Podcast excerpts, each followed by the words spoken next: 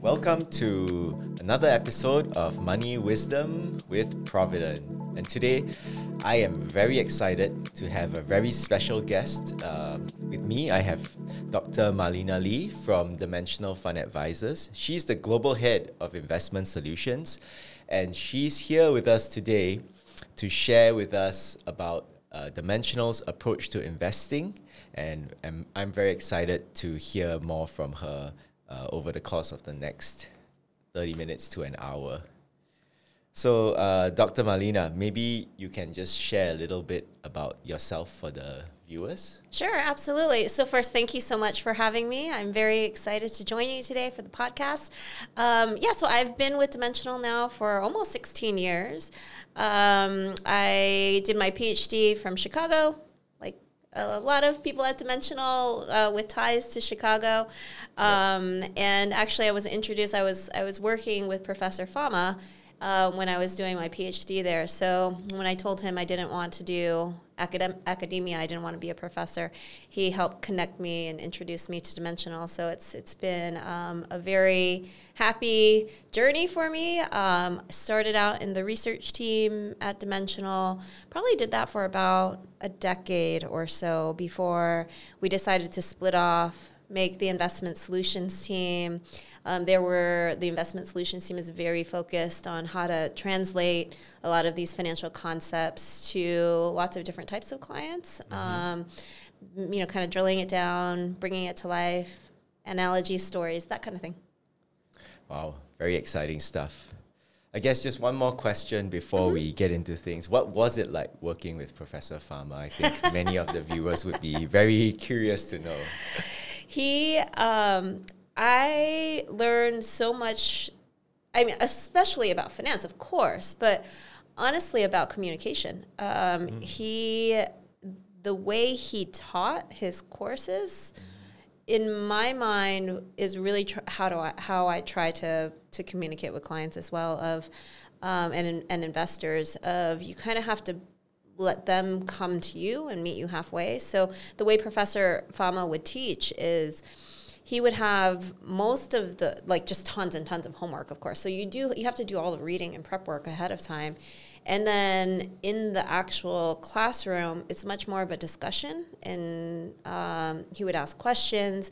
And so I, I I think that that's becoming a lot more common as a teaching method of kind of like the inverse of rather than having people lecture to you, it's much more two-way communication, which mm, I see. to me is is hugely important, of course, when talking to any anyone. So yeah, it was it was fantastic. It was a great experience. Great, great.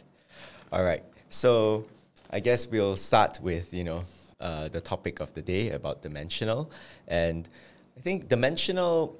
Uh, if you you know look at the website, if you read about them, they talk a lot about these dimensions of return, and obviously that's in the name, dimensional. So maybe you can share with us uh, what these uh, dimensions of returns are for stocks. I believe there are four of them four or, or five, depending on how you count. Right. um, because uh, yes, a lot of it is is based on some of the work from professors Fama and French, and they have something called the five factor model. So depending on how you want to count, mm-hmm. um, sometimes the market is considered one of them. So of course, there's a premium between investing in stocks and bonds. So and most people kind of treat that as a throwaway, but actually at Dimensional, we we pay a lot of attention to how can we fully capture the market premium by paying attention to um, cash drag or even hidden cash in the portfolios because sometimes there's there's times when certain stocks can behave like cash, right? So so being very careful about how to fully capture the equity premium is the first part, and then after that, not all stocks are created the same. Um, so just like in in bonds, you expect different bonds to have different expected returns it makes a lot of sense that different stocks should have different expected returns. So then how do you identify them? And there we rely on some economic theories to to tease out. We think that things that are related to price and things that are related to expected future cash flows are ways to differentiate between expected returns. So how that comes about is we think small caps have higher expected returns than large caps. Um, we think stocks with low relative prices have higher expected returns than than those with high relative prices. So that's value versus growth.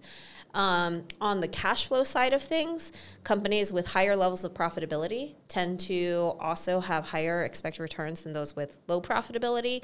And then finally, this is why I threw in the fifth one um, there's asset growth or investment, is another variable that helps you determine expected cash flows um, mm-hmm. that gets accrued to investors.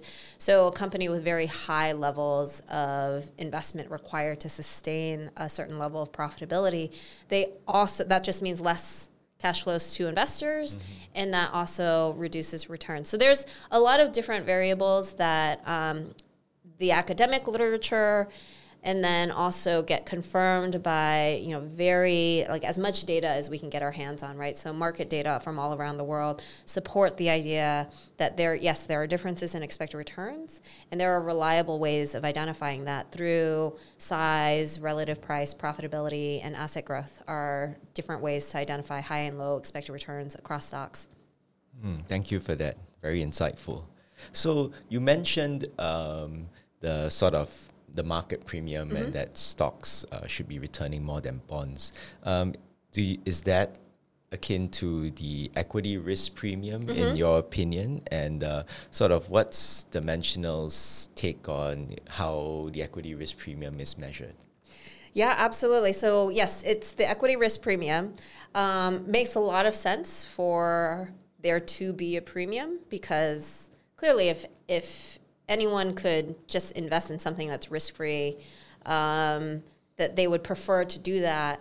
And why do they take on additional uncertainty or risk? It's hopefully it's because they expect to be compensated. Mm-hmm. So, um, so yes, we we think that there's an equity risk premium. It makes tons of sense for that to be expected to be positive every single day.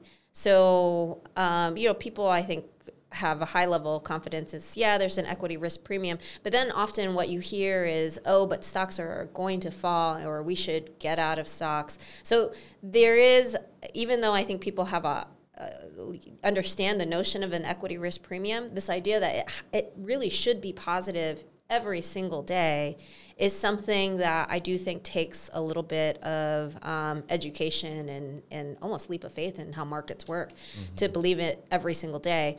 How is it measured?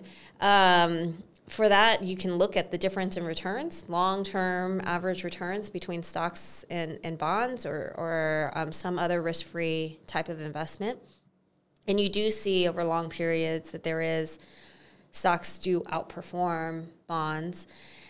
Exactly by how much, there's a lot of uncertainty around that. You can measure um, how much they have outperformed in the past, but then understanding what did people expect before it actually happened is a slightly different thing. So we have a very high level of confidence it's positive. Mm-hmm. Is it 5%, 8%, 10%? Like that that is much there's a lot of uncertainty about these premiums. So um, while I am 100% confident or at least 99.5% confident it's positive, I can't tell you if it's 5 or 6 or 7. All right, thank you. Mm-hmm. That's uh, very insightful indeed. Um, so then going back to sort of these premiums and these dimensions of return, which uh, in I guess Dimensional's view uh, has the largest influence on portfolio returns? Then you mentioned the market, you mentioned small over large profitability and price. Mm-hmm. So in terms of of like volatility, so so as you're looking at the return of a portfolio, it there is a lot of volatility. There's a lot of noise in returns. And most of that is probably driven by the market return. So there's just a lot of volatility in stocks. Um, but then there's outside of just like how is the market performing overall people also assess like how is it how are different stocks or different portfolios performing relative to benchmarks mm-hmm. there that's where the different factor premiums might come into play um, so it it, it kind of depends on what your measure but over, overall if you're just looking at absolute returns, that's definitely mostly driven by the market premium, um, probably the biggest premium as well. And then after that, I would say um, in terms of magnitudes, value and profitability tend to be somewhat similar ish. Like I would just throwing out numbers like you know somewhere between the three to four percent range on that, and then the size premium is probably the the smaller of the of the two. So certainly still important, especially because there are interactions between how these premiums behave. Mm-hmm. Um, but yeah, so that's kind of the order. I'd say probably market, value and prof, and then size. All right. So I guess if we need returns, we should at least make sure we have some stocks in the portfolio. yes. so uh, maybe we can uh, take a deeper dive into sort of the nuts and bolts of portfolio management a little. And so I'm wondering when Dimensional is um, constructing a new portfolio or looking at a portfolio that you're managing, uh, how do you think about layering these uh, premiums uh, for creating a portfolio? Mm-hmm. Which one sort of is your starting point, and and then after that, how do you build the final portfolio? Right. So, um, so yeah, how do you layer them on? I think all of them contain information about expected returns. So you want to use all the information you can. Mm-hmm. Um, and then I, I mentioned this earlier of there is some interaction between them. So the interaction is actually quite important to pay attention to. So, um, and not even just about the premiums, but also just how costly is it to trade. So, liquidity also differs depending on market cap segments. All of that gets um, considered in building a portfolio. So, let's just take a core portfolio, for example, because I think that that's where we try to bring all of our best thinking um, and have the fewest constraints in terms of how we design a portfolio. So, a core portfolio, just for listeners who might not be aware, um, is a market wide portfolio. So, it has everything from mega caps all the way down to micro caps. Mm-hmm. Um, and then from within that, we do, we basically are asking which stocks have the highest expected returns, which stocks have lower expected returns, and then we we basically tilt. So we want to hold most stocks because they all provide um, the equity premium, mm-hmm. for example, and also provide diversification. But because we're wanting to add value over just the overall market cap weighted portfolio, what we want to do is basically in a very careful way overweight those with higher expected returns and underweight those with lower expected returns. We use all the variables to, to decide what to overweight and what to underweight. So it's not really the case where we'll say, let's do value first and then profitability next. Mm-hmm. It's all it's all considered together. Right. Um, so it's it's kind of hard to say. Yeah, it's just we we we take into account all of them, but not all of them are as um, will be as important in certain segments. So, mm. for example, if you take the profitability premium. Mm-hmm the profitability premium tends to, or like the most profitable stocks, tend to show up more in large caps yep. and in growth names. Mm-hmm. So, profitability, you can push a lot harder on the profitability premium in large caps. Mm-hmm. But then within small caps, it's more, you can push more towards value. Mm-hmm. So that's what I mean by there is some interplay, some interaction between like how these premiums show up in different parts of the market. So that's you have to take into account all of it. All right. Thank you for that very insightful sharing about uh, portfolio construction. I think uh, right now we might want to move on to the hot topic of the day, which is fixed income, which is something that you know everybody's talking about because yields are so much higher and now yeah. everybody's excited about bonds again after having no returns in well not no returns but no yields in bonds for yes. the last 10 years or so so uh, dimensional also has a couple of um, dimensions or premiums that mm-hmm. they uh, look at in fixed income Maybe, can you share what these premiums are in fixed income? Yeah, absolutely. So, um, you know, just like in stocks, there's differences in expected returns. You expect that in in bonds as well. Mm-hmm. So, there, of course, we get to see more information about prices through yield curves. Mm-hmm. Um, unlike stocks, where we would love to be able to see, for example, exactly what the yield to maturity is on a stock, but that doesn't really work so well in stocks. But in fixed income, mm-hmm. we get to see yield to maturities. In fact, we get to see entire yield curves. So we think that market prices tell us information about expected returns. And in fixed income, that's through the yield curve.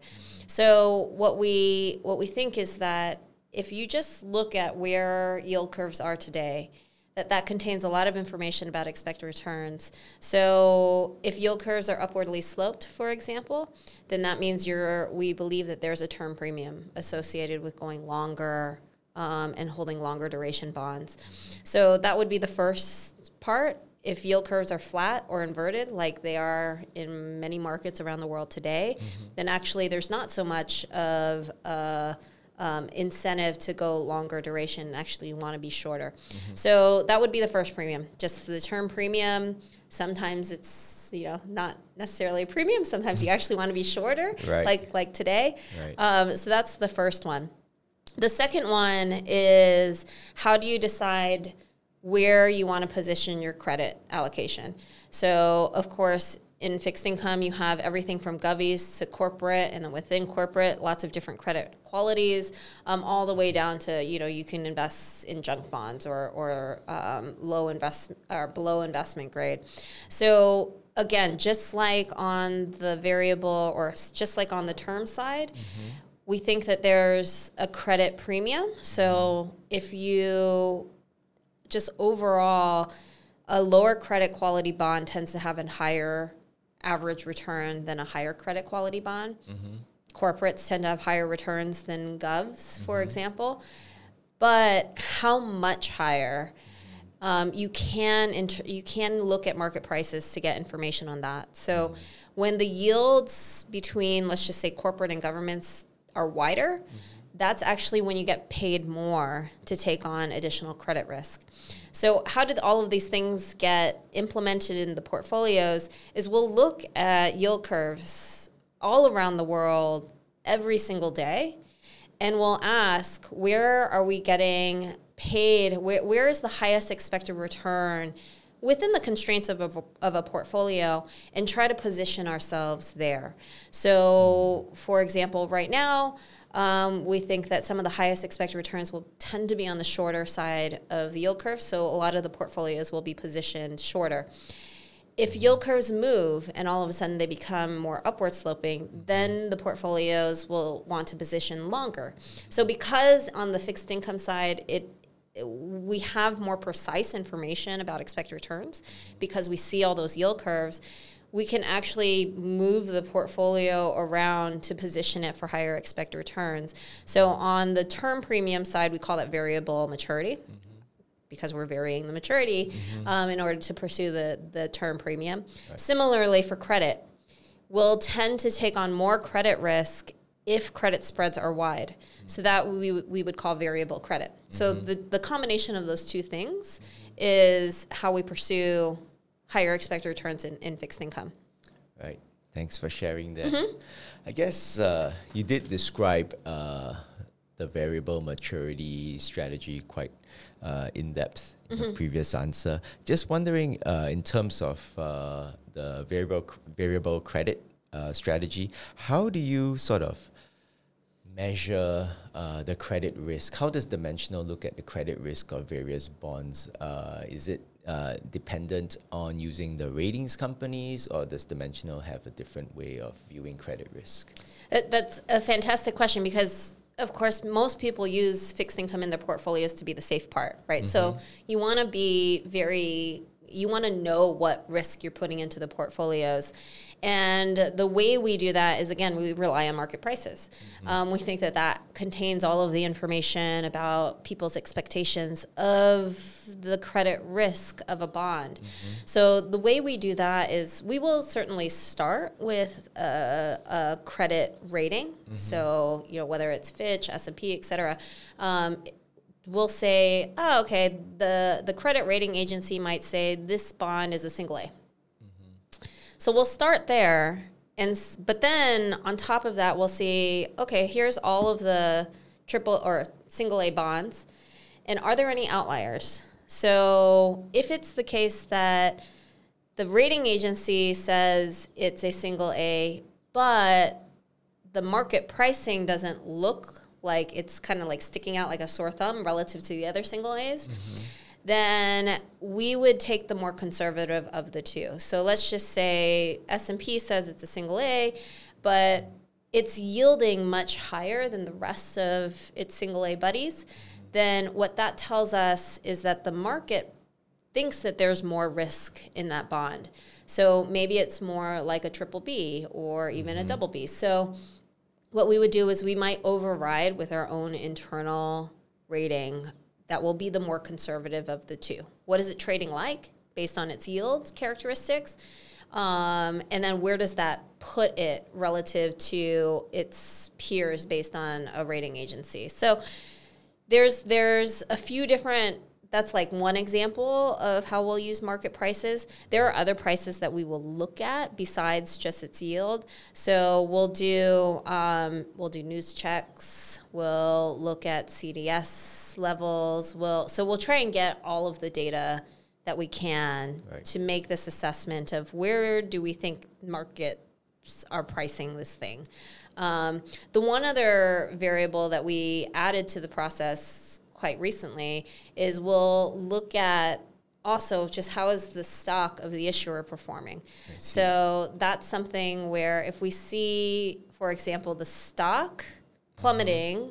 then and what our research would predict is is its bond would tend to underperform in the near term as well. So mm-hmm. that's another consideration that we'll make when evaluating which particular bonds to buy right now. So lots of different inputs, mm-hmm. um, but all based on the idea of we think market prices do a good job, and we want to make sure we're extracting the information in market prices.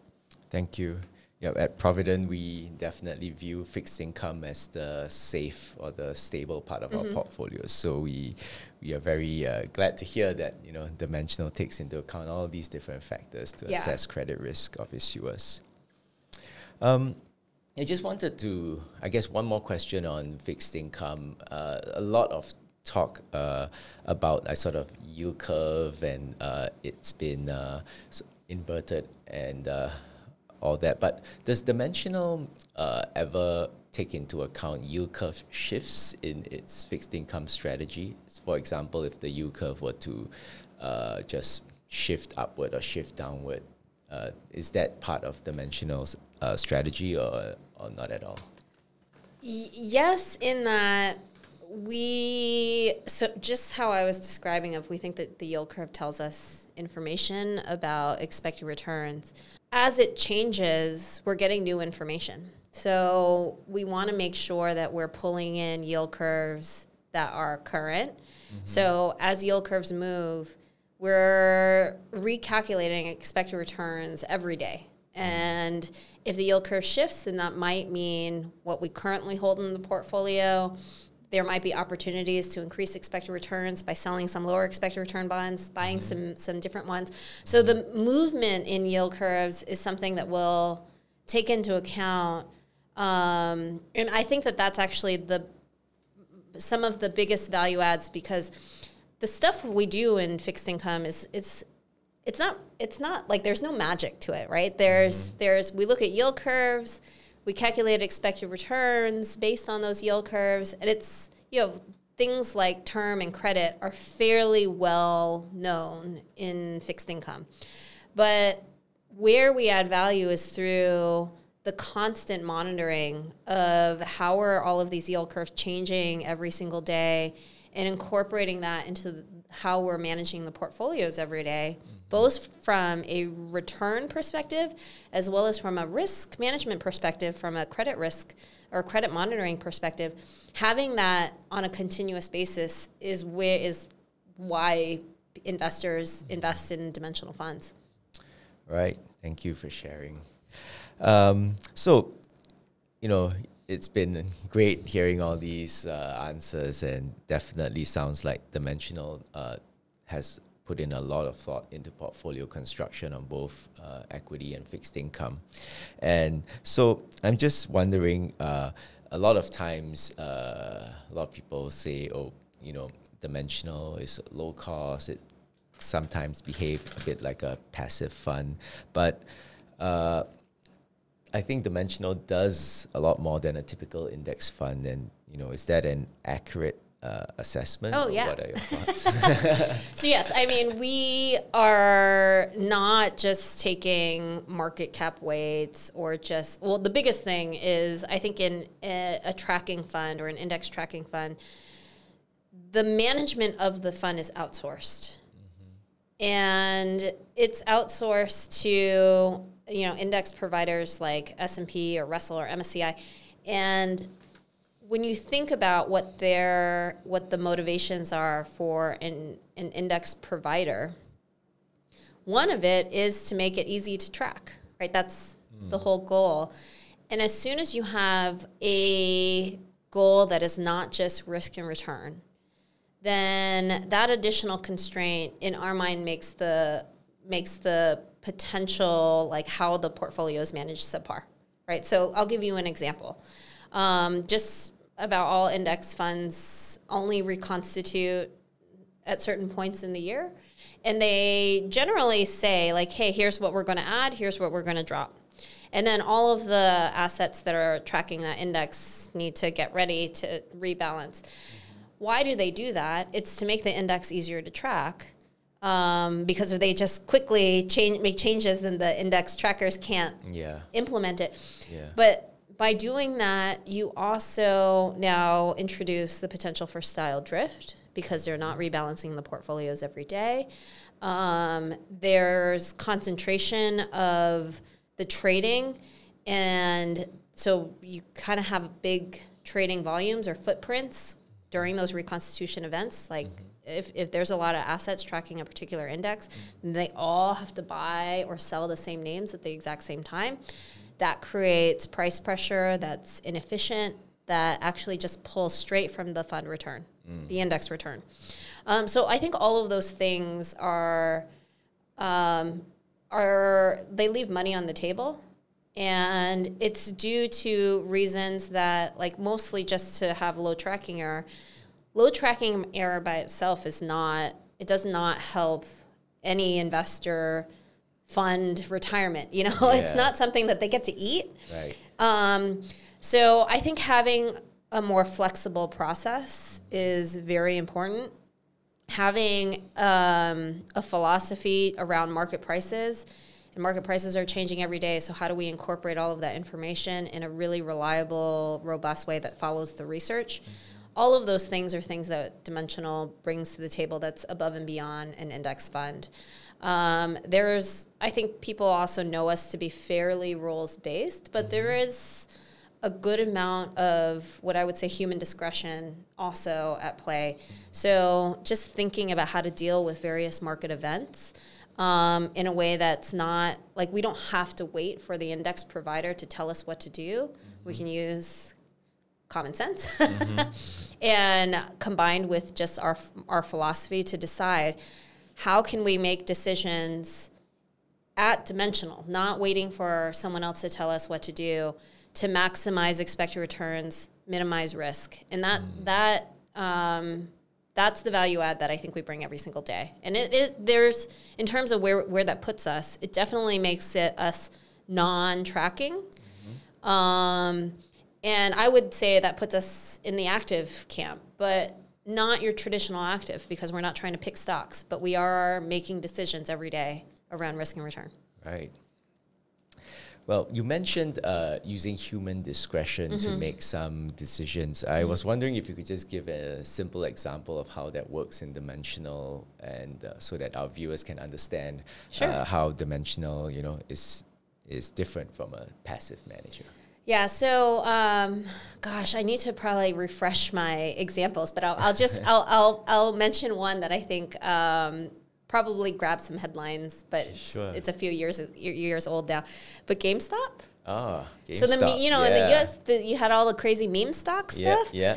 Um, so GameStop was a stock that was, you know, a micro cap or small cap. Mm-hmm. Um, we held it in the portfolios, but what what happened was, um, you know, the uh, the folks on Reddit Yeah. basically tried to do a short squeeze, right? So Yeah. they um, really started to pump up the price. Mm-hmm.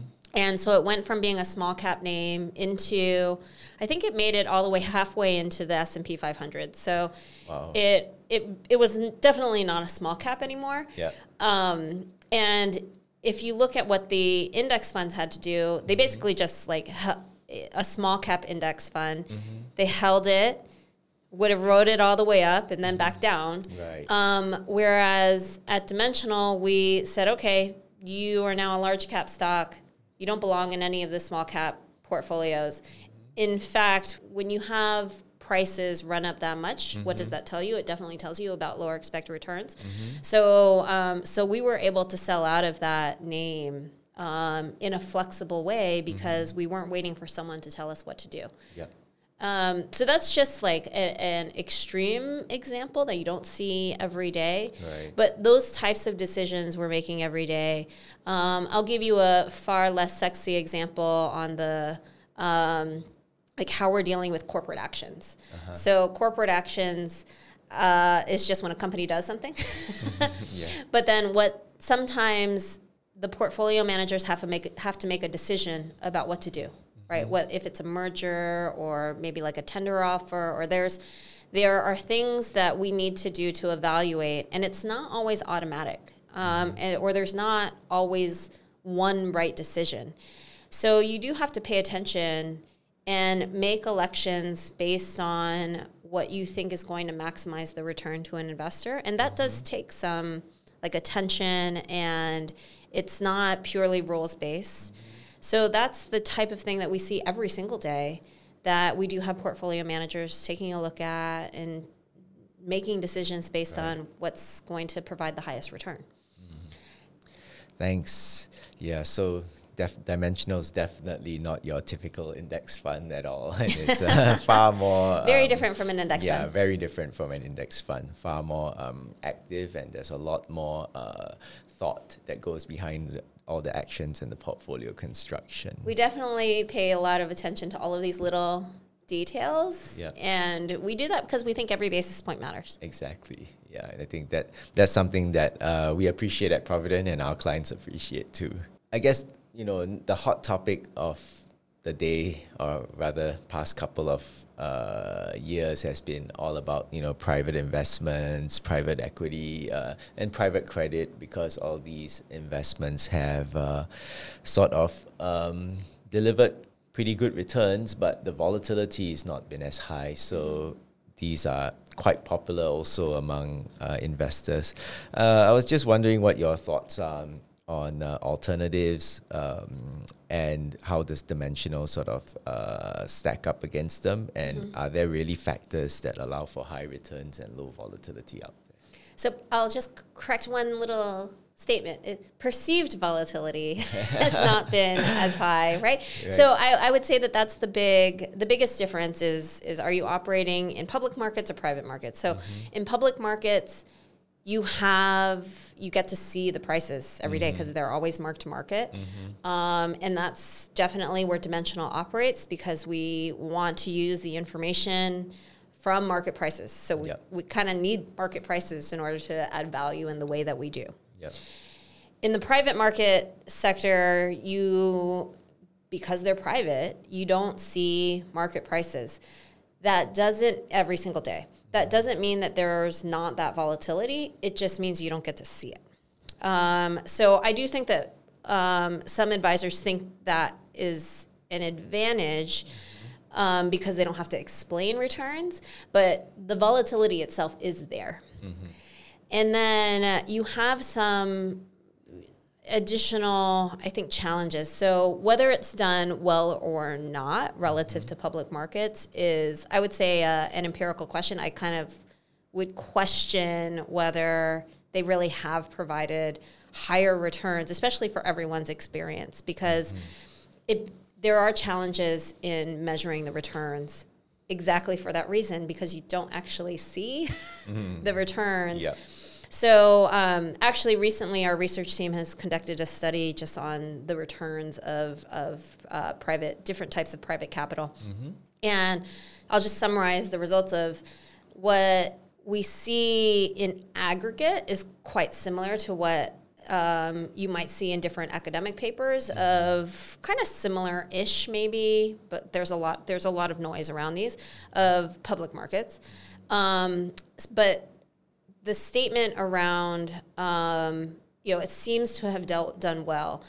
I I don't want to. There are folks who probably do very well, and then there are folks who do really not so well, mm-hmm. because that is the biggest character I, I would say a very big consideration and characteristic of private markets is it doesn't really matter how well they do on aggregate because nobody gets the aggregate market experience right right it's not like private right. uh, public markets where it's very easy to invest in a very well diversified pro rata slice of you know you mm. everyone can kind of invest in yeah. the entire public market right. you do not get that in private markets right. so the value add so first, there's huge dispersion. Mm-hmm. Um, the top quartile versus the bottom quartile looks very different. Mm-hmm. So if you manage to get a top quartile, then yes, you can do a lot better. Mm-hmm. Um, but how do you actually get that? Mm. And so that's where, unlike in public markets where you can use market prices, you can have factor um, premiums to get outperformance relative to the overall market. In public markets, I think it's far more about selection right. and picking a good manager. And the thing that I would point out for um, most advisors is how do you then evaluate whether you're getting any kind of adverse selection problems. Um, as I do think it, we're getting the question a lot from advisors because mm-hmm. a lot of private capital firms are coming downstream mm-hmm. um, and starting to advertise and, and try to get more wealth type of clients. Mm-hmm. But I, I think that that's a very big question of how do you make sure that you um, are not getting kind of the dregs, the mm, yeah, the worst bits that are left over, mm-hmm, um, because mm-hmm. we do know that the worst bits do underperform public markets by quite a lot. So I would say that those are the bit. That's the biggest question is is more on the selection. How do you avoid a bad mm-hmm. manager? Thank you. Thanks for mm-hmm. sharing your insights there. I guess uh, one last question, if I mm-hmm. may. You know, if you were to give our viewers one thing to take away about Dimensional, what would that be? Ah, uh, so there, I think dimensional is is unique in our investment philosophy. So there's at least this is my perception. I'm obviously biased. I've worked at Dimensional for a long time for a reason because I don't think that I can go to another asset manager at this point because right. I do think that just the philosophy is what sets us apart, and right. it's very hard to. Um, kind of contend with this idea that markets do a really good job, public markets do a really good job, mm-hmm. and it makes it very hard to outguess markets. Mm-hmm. Um, but and I think that that's getting to be much more well accepted because it's it is something that is so often reconfirmed in the academic literature. But once you accept that premise, there are two paths. There's the one path where it's okay, let's do let's just give up mm-hmm. and do mm-hmm. index. Mm-hmm.